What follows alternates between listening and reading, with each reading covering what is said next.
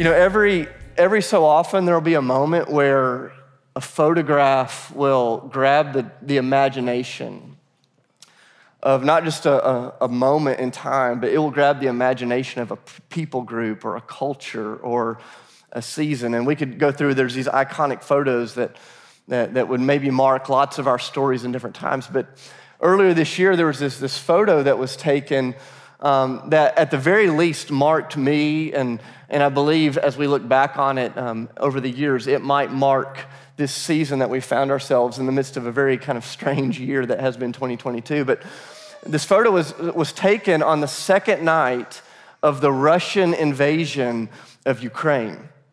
And, and I remember when I saw this photo, it just, it just grabbed me because Russia was trying to invade Kiev and bombs were falling on the city, and a lot of people had fled from the city. And, and, maybe you remember this moment on the second night of the invasion, those that could not flee had gone into the subway systems underneath the city. And a 23 year old woman gave birth to her very first child, this, this cute little girl named Mia, gave birth to this uh, little girl in the midst of the subway system, surrounded by people, no privacy, surrounded by strangers, as bombs were literally raining down on the city above them. And I remember seeing this photo that someone took of this sweet little girl right after she was born, and it was, it was such a picture of the tension that we live in as human beings. This, this sweet little innocent face. She was totally unaware of like all of the peril that she was in. Like, she didn't come out of the womb uh, aware of her enemies, aware of the geopolitical tensions. She didn't come out of the womb, you know, wrestling with the unsanitary condition of the subway system. She didn't come out asking about where the doctors were, none of that stuff. She, she comes out in complete innocence and ignorance, having no idea what was, was going on. And literally, this was happening in the midst of a battle. And I remember seeing that image, and it just grabbed me. And the next morning, uh, I was sitting at the breakfast table with Sydney and the boys. We try to start every morning around the table with the Word of God out, and we're eating breakfast together. And uh, I, thought about this photo, and I said, Hey guys, yesterday this, this little girl was born in the midst of a battle, and she didn't even know it. And this was the question that I asked my boys at the breakfast table. And as soon as I asked the question, the Holy Spirit just turned the question back on me. And I don't know if you've ever had one of those moments where you ask someone a question, and then as soon as it comes out of your mouth, it was like God was asking you the question. But here's the question that I asked them the, the, the night after I saw, or the morning after I saw this picture. It's quite simple is can you imagine what it would be like to be born in a battle and not even know it? Can you imagine what it would be like to be born into a battle and not even know it? And the moment I asked the question, it was as if the Holy Spirit just redirected the question back to my heart. And he says, Yeah, Dave, what was that like? What was it like to be born into a battle and you, you not even know it? And th- this picture really became almost a parable for me over the last couple of months.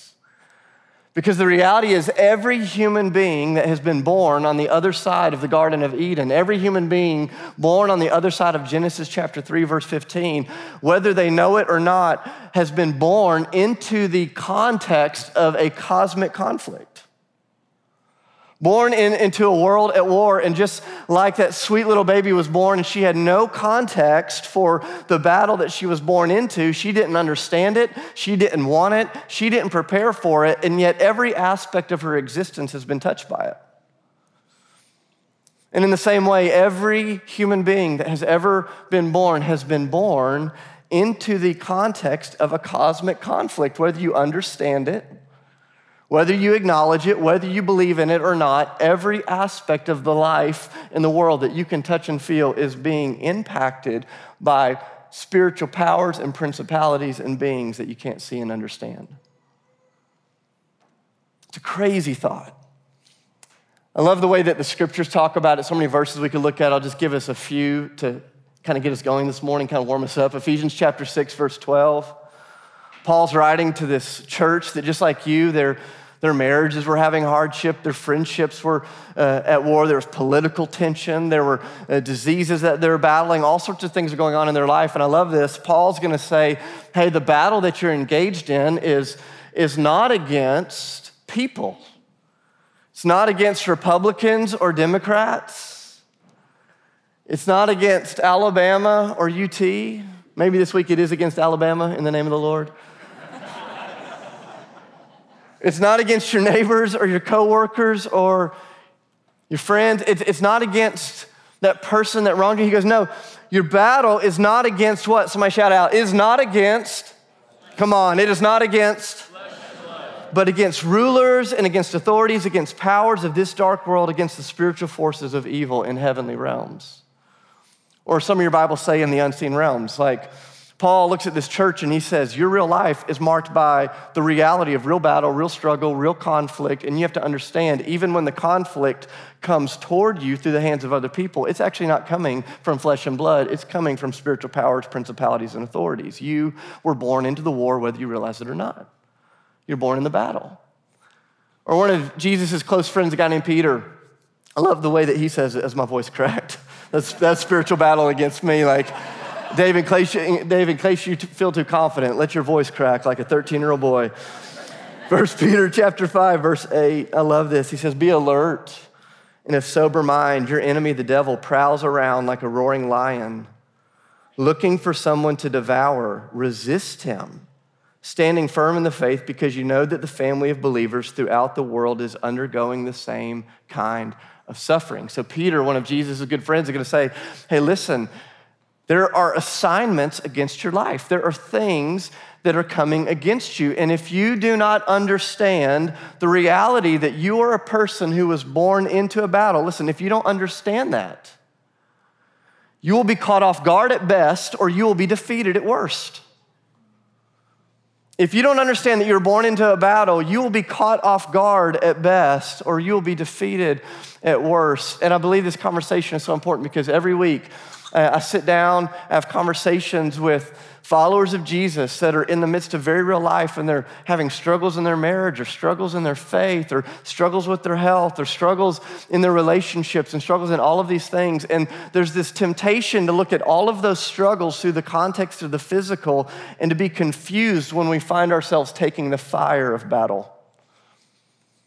About a year ago, my oldest son, uh, he was invited to this airsoft birthday party. I'm just curious, raise your hand if you've ever played airsoft before. Just raise it high. You can own it. We won't make fun of you. Okay, a few of you. I'd never played airsoft before. And uh, for those of you that have not played airsoft, let me tell you, the name is very misleading because there's nothing soft about it. Um, I literally thought it was like Nerf, like Nerf guns. You know, I had no idea that they're literally firing BBs at you. You know, I did BB gun wars when I was a kid, but instead of just like being pumped and shot on four pumps, like they are firing it with these high power, fully automatic rifles. I did not know this. So I show up at this airsoft battle and I'm wearing my jeans from Gap and a a t shirt and uh, my Nikes, like any middle aged dad showing up at an airsoft party at this warehouse in downtown Nashville. And I get out of the I get out of the car in the parking lot and I am surrounded by all of these dudes dressed in full SWAT gear. It's like they're ready for like World War III. I'm telling you, they're practicing. I know where they're at. Like if there's the apocalypse, I know where I'm going. Airsoft downtown, and these guys are all like dressed out in SWAT gear, and I'm like, I, you know, I don't know that we're ready. don't know that I'm prepared for this fight. And we go in, and they all have their own guns and these like big air uh, tanks on their back, you know, to shoot these bullets with more force. And I get the little stock gun that they give you when you pay the minimum amount of money to go to the birthday party, and I get this stock gun and they send all of us, me and my son, and all of these crazy monsters preparing for World War III, into the same room where some dude who's in charge of this battle stands up, this guy who definitely lives with his parents in the basement preparing for the zombie apocalypse, and he stands up and he's barking orders.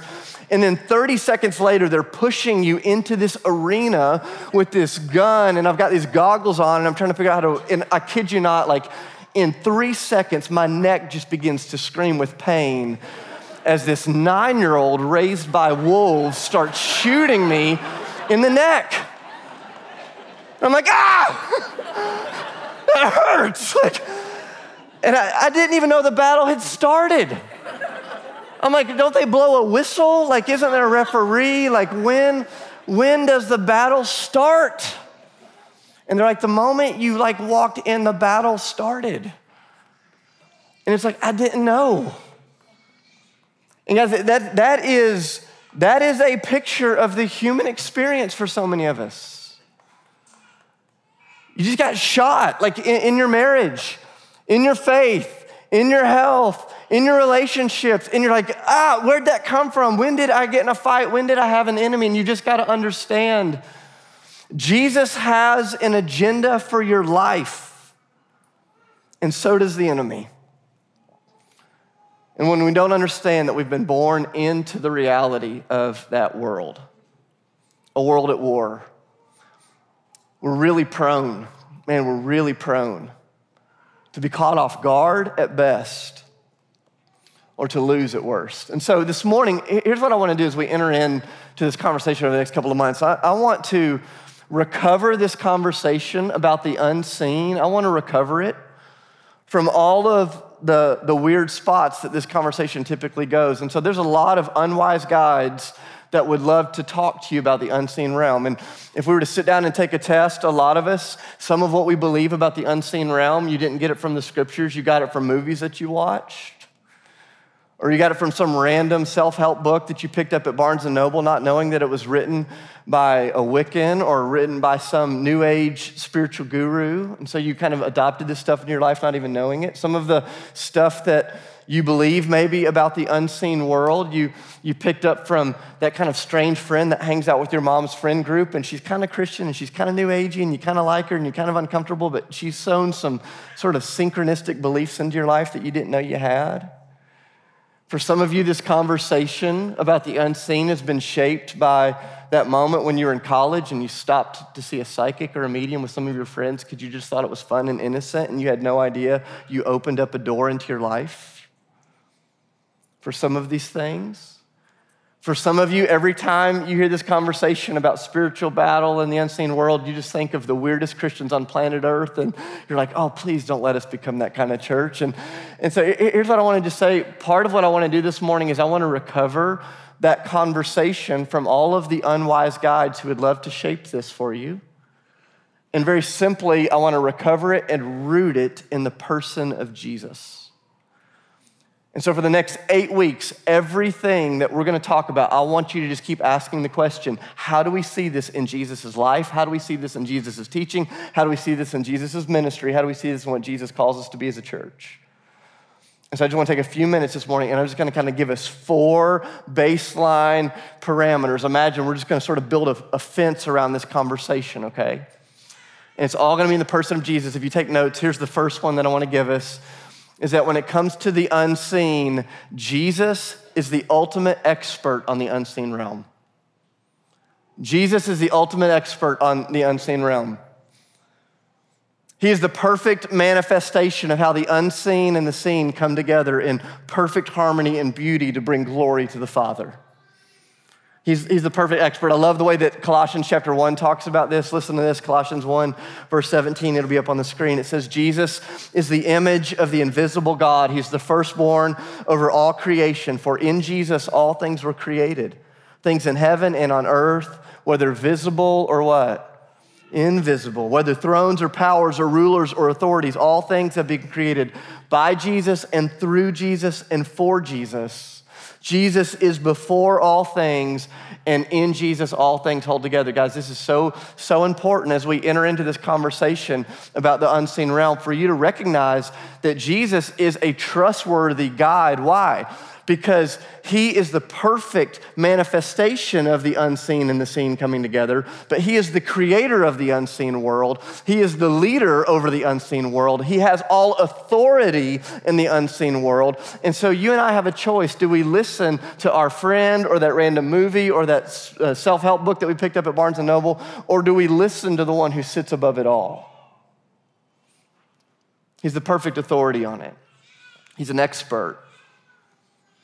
I love the way that John the Apostle talks about Jesus and the unseen. You know, John was speaking to both a Hebrew culture and a Greek culture that both of them had this understanding that there was this un, in, there was this invisible unseen force that energized the entire universe that impacted the way that people lived.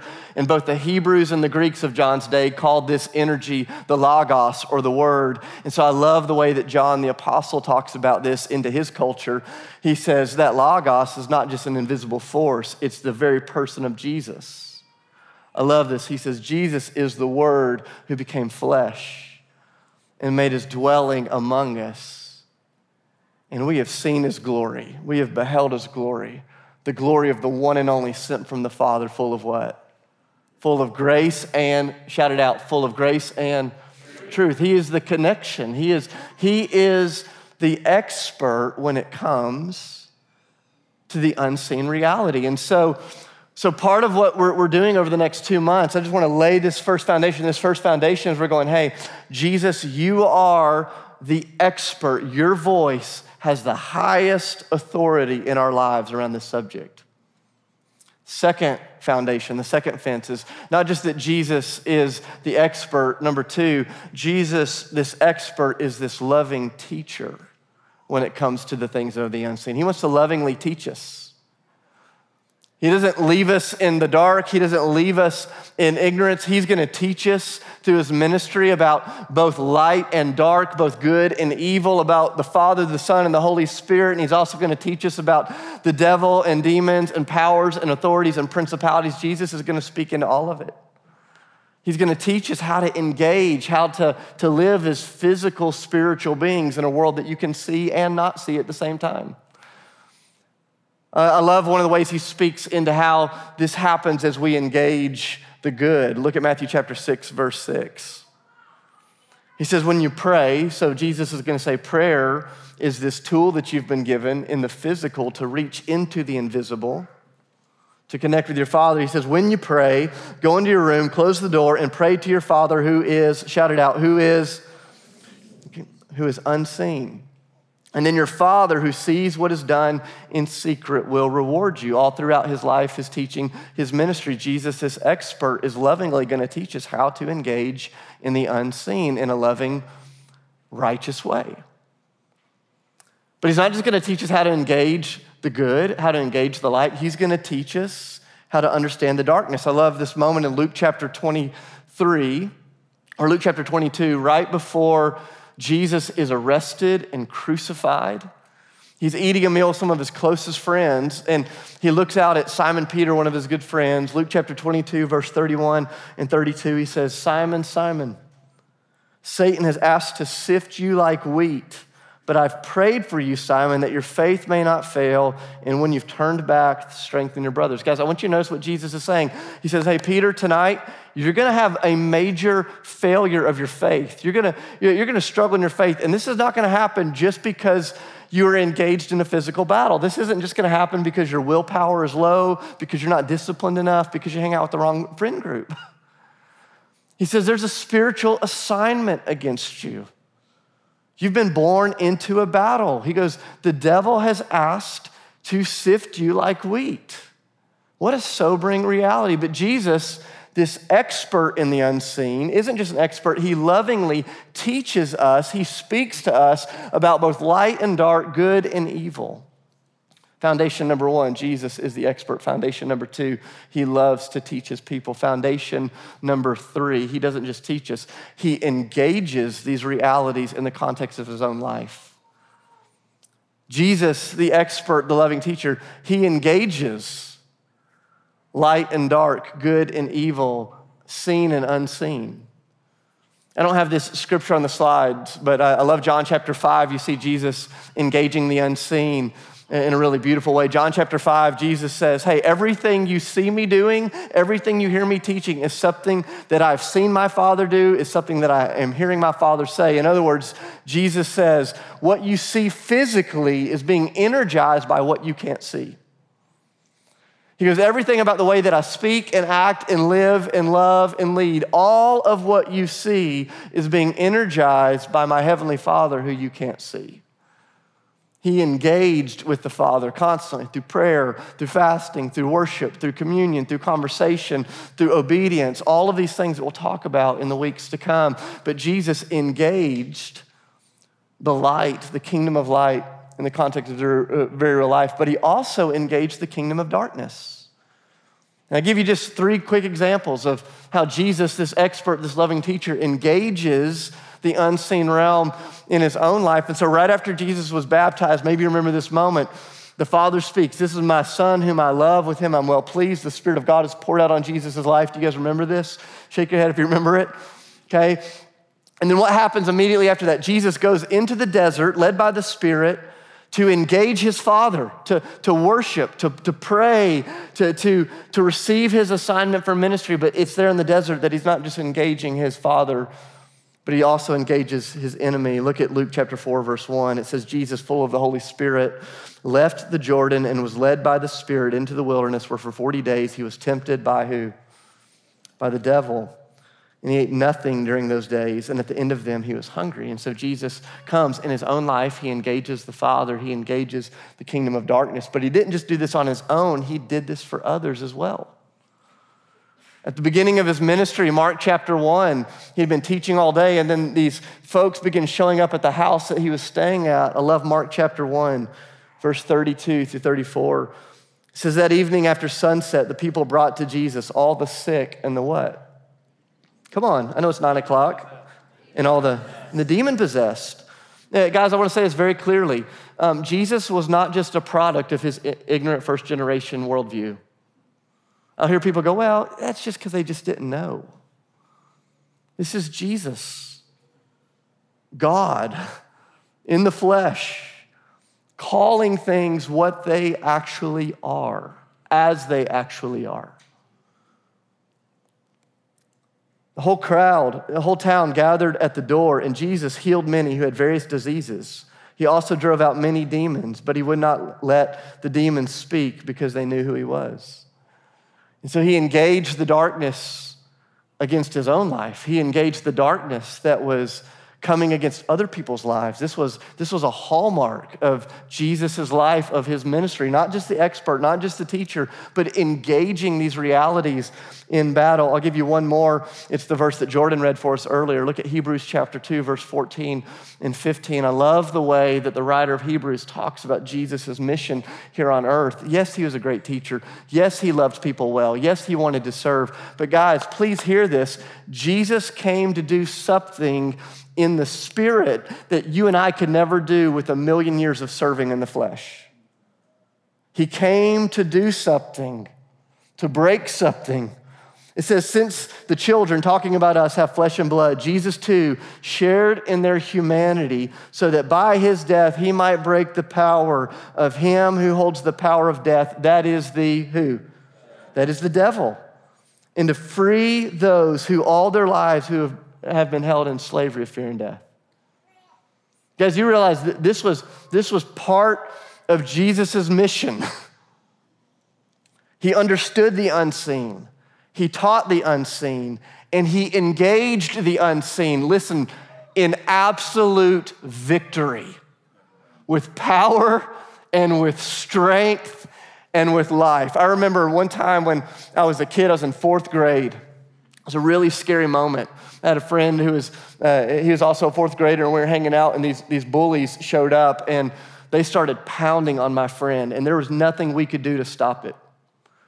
And it was brutal. And it was, it, was, it was a really scary and traumatic moment for us as this was unfolding.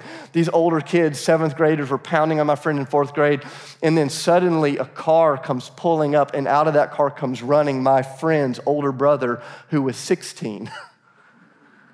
And what unfolded over the next few minutes was not as scary for us. It was like, whoa. My friend's brothers didn't show up and give a pep talk to the bad guys. They came up and dealt with great strength and great force against what was happening to the younger brother. And there's this, this, this reality of Christ Jesus who shows up against every spiritual force and power that's come against humanity. And he doesn't come with just a good pep talk and a little bit of love, he comes with strength and authority. And he's come to break the power of the devil against your life. Praise God. Praise God that we don't have a cosmic cheerleader, but that we have a victorious king. who comes in strength. Jesus, the expert. Jesus, the loving teacher. Jesus, who engages in power. Fourth foundation. Jesus, who then empowers the church to understand, to engage, and to walk in the unseen with a place of loving authority. I love this. Jesus doesn't just call us to understand these things or think about these things or study these things or affirm these things. Jesus, he empowers us as his followers in humility to walk in heavenly authority in the context of everything that we're going to talk about over the next eight weeks. So many passages of scripture that we could look at. Um, I love this one in Luke chapter 10. We'll teach on this in a few weeks. Luke chapter 10, Jesus has just sent his disciples out, 72 of them, to heal the sick, to preach the gospel, to raise the dead, to cast out demons. As you can imagine, some of them had great success. Some of them came back a little discouraged because it didn't work the way they thought it would. And they come back. I love Luke chapter 10. Look at verse 17 with me. It says, The 72 disciples returned with joy, and, and they said, Lord, even the demons submit to us in your name. They're like, that was pretty incredible. Like something just happened. We went out, something happened. Jesus replied, I saw Satan fall like lightning from heaven, and I have given you what? Shout it out. I have given you. Come on, we've got to say it like we have authority. I've given you authority, authority to trample on snakes and scorpions and to overcome all the power of the enemy so that nothing will harm you. Listen to this. However, do not find your joy in the fact that the spirits submit to you, but rejoice that your names are written in heaven. He goes, so don't, don't get in this ditch of being that weirdo Christian that's walking around, you know, with the spiritual sword t-shirt and, you know, you're trying to like do battle in the heavenlies, you know, all the time. It's like, that's not what he's saying. If you're wearing the spiritual sword t-shirt this morning, we love you. We're glad you're here. Some dude just took a shirt off, turned it inside out. He goes, no, hey, here's your source of joy. Here's your source of joy is that you're known by God and that God has done something for you you could never do on your own and I've given you the ability to walk in it, to walk in it. Because he wants to empower his church. I love the description of the church in Ephesians chapter 3, verse 10 and 11. A lot of times when we think about the church, we think about all that you can see and touch and all that we're experiencing right here. But I love the description of the church in Ephesians 3, verses 10 and 11. Look at it, look at this with me. It says, It was Jesus' intent that now through the church, the manifold wisdom of God, the multidimensional wisdom of God would be made known to who? To rulers and authorities where? In heavenly realms, in the unseen realm, according to his eternal purpose that he accomplished in Christ Jesus our Lord. Guys, I don't know whether you knew this or not this morning when you woke up and you made the decision to come be a part of a gathering that is covered by the blood and the grace of Jesus. When you showed up in this space this morning, it marked a declaration of war against the powers and authorities and principalities in the heavenly realms. That a signal flare went up into the heavenlies as we come together to worship Jesus for who he is, as we receive communion, as we confess sin, as we love each other, as we care for the poor, as we look out for each other. Literally, the gospel is being declared in unseen places. It's crazy thought. He says, I've given you authority. I'm declaring who I am. So, no wonder you come to church and you feel pretty good on a Sunday morning, and then you get into your week and all hell breaks loose. Why? Because you have been a part of something today that is pushing back against the kingdom of darkness. You're born in a battle. Or Matthew chapter 16, I love where Jesus is talking to his disciples and he says, Hey, Peter, he goes, On this rock, I'm going to build my church, and the gates of Hades or hell can't overcome it. And he goes, So, no matter what you think you are seeing unfolding in the world around you, no matter what you think is unfolding uh, on the latest news headlines, he goes, You have to understand the story that is being written. And you have to choose who you're going to believe. And this is the foundation for the conversation Jesus, the expert. Jesus, the loving teacher. Jesus, the one who is powerfully engaged, both light and dark. And Jesus, the one that is conferring authority upon his people to walk humbly and lovingly in those ways as well. But if you don't know that you've been born in a battle, you'll be confused and surprised at best you'll be defeated and discouraged at worst. I think this is one of the great challenges for us, you know, as we, we think about what it means to be modern, Western, American people born in the moment of human history that we're born in. Um, it, it's so easy for us to, to look at what's happening in the world and to fundamentally misunderstand what's happening in the world so we engage the world in ways that fundamentally don't bring about the ways of Jesus. I was having a conversation with a self declared atheist just a few weeks ago, and I was asking him what his experience has been like over the last several years. And here's what he said to me He says, Dave, I don't know how to quantify it, but it feels, this is what he said. He goes, It feels as though there is some dark force that is energizing the division that's happening in our world. I said, Hey, man, there's a lot of things we don't agree upon, but I don't know if you and I could be any more on the same page than what you just said. You're, you're right about it. But see, a lot of us, we show up to the battle in blue jeans and a t shirt, we get shot in the neck, and we don't know what's happening. And sometimes that, that happens because we're, we're ignorant about these things. And I don't mean ignorant in a derogatory manner. It's like we just look at the world and we see the problems of the world and we go, okay, that's happening because of societal breakdown or social pressure or systemic challenges or the situations uh, called for it. And I want to be very clear all of those things are real, but if you don't understand what the scriptures say is underneath those things is an unseen world, then you'll be tempted to engage the social, to engage the systemic, to engage the situation with your own flesh and blood, and to still feel like you're losing the battle. So sometimes we lose because of ignorance, sometimes we lose because of arrogance. Have you ever been around somebody that treats the unseen world lightly? They have that one verse that they memorized when they were 10 years old, and they just, you know, greater is he that is in me than he that is in the world. And, and it's like, you know, victory to victory, glory to glory. And it's just, and they just treat everything so lightly. And those things are true, but I'm just saying, uh, we, we engage this conversation with reverence and seriousness as Christ did. And sometimes the battle comes at us because we're ignorant. Sometimes it's because we're a- arrogant. Sometimes it comes at us because we're just fearful. There's some of you right now and you're going, oh man, this is, this is weird, scary stuff. And all of a sudden, if you're not careful, you'll start seeing a demon behind every bush. You know, you're pointing to Target and, you, and somebody gets your parking spot and it's like, oh, the demon's got me.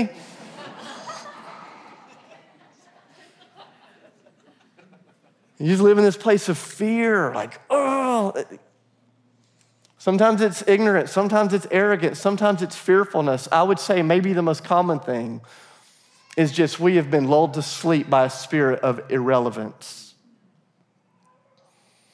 A lot of us have just come to believe okay, maybe it's real, maybe it's not, but is it relevant to my life?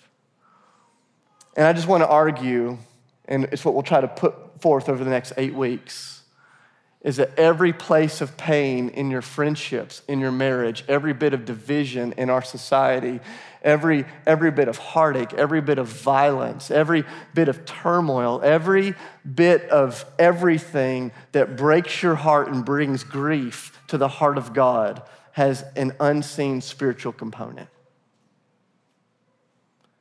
And if you don't understand, you've been born in the battle. You'll be surprised at best you'll be defeated at worst. And so every week over the next three weeks, we're just going to do something really simple together. Here's our goal. I'm going to land the plane. We're going to break up and spend some time in prayer, and then we'll receive communion together. Very simply, every single week, three simple goals. Number one is we want to invite Jesus to raise our awareness about the ways in which he sees the world and understands the world. Jesus, raise our awareness so we see the world and engage the world the way that you do. So raise our awareness. Number two, Jesus, would you help us to put on the armor? He doesn't send us into a gunfight with the t shirt and jeans. he, he sends us with spiritual armor. What is that armor? How do you put it on? How do you receive the strength of Jesus? Number three, how do you walk in the authority of heaven? So every week, raise our awareness, help us put on the armor, help us walk in authority, all under the banner of King Jesus himself. Because God has not just invited us to survive the battle, He's invited us to join in what heaven is doing and to push back places of darkness in all of the space where you live, work, and play right here and right now. And I believe this is paramount for that. So here's what I want to encourage you to do right now to get with the person next to you in groups of two or three, no more than that, and to just spend a couple of minutes inviting Jesus, hey, Jesus, would you open our eyes so we can see and understand the world the way that you do? Just real simple. Jesus, would you open our eyes to see and understand the world the way that you do? Get in groups right now. We're going to pray out loud for a few minutes. Then I'll pray for us and I'll send us to communion into a time of prayer. So go ahead and you can start praying.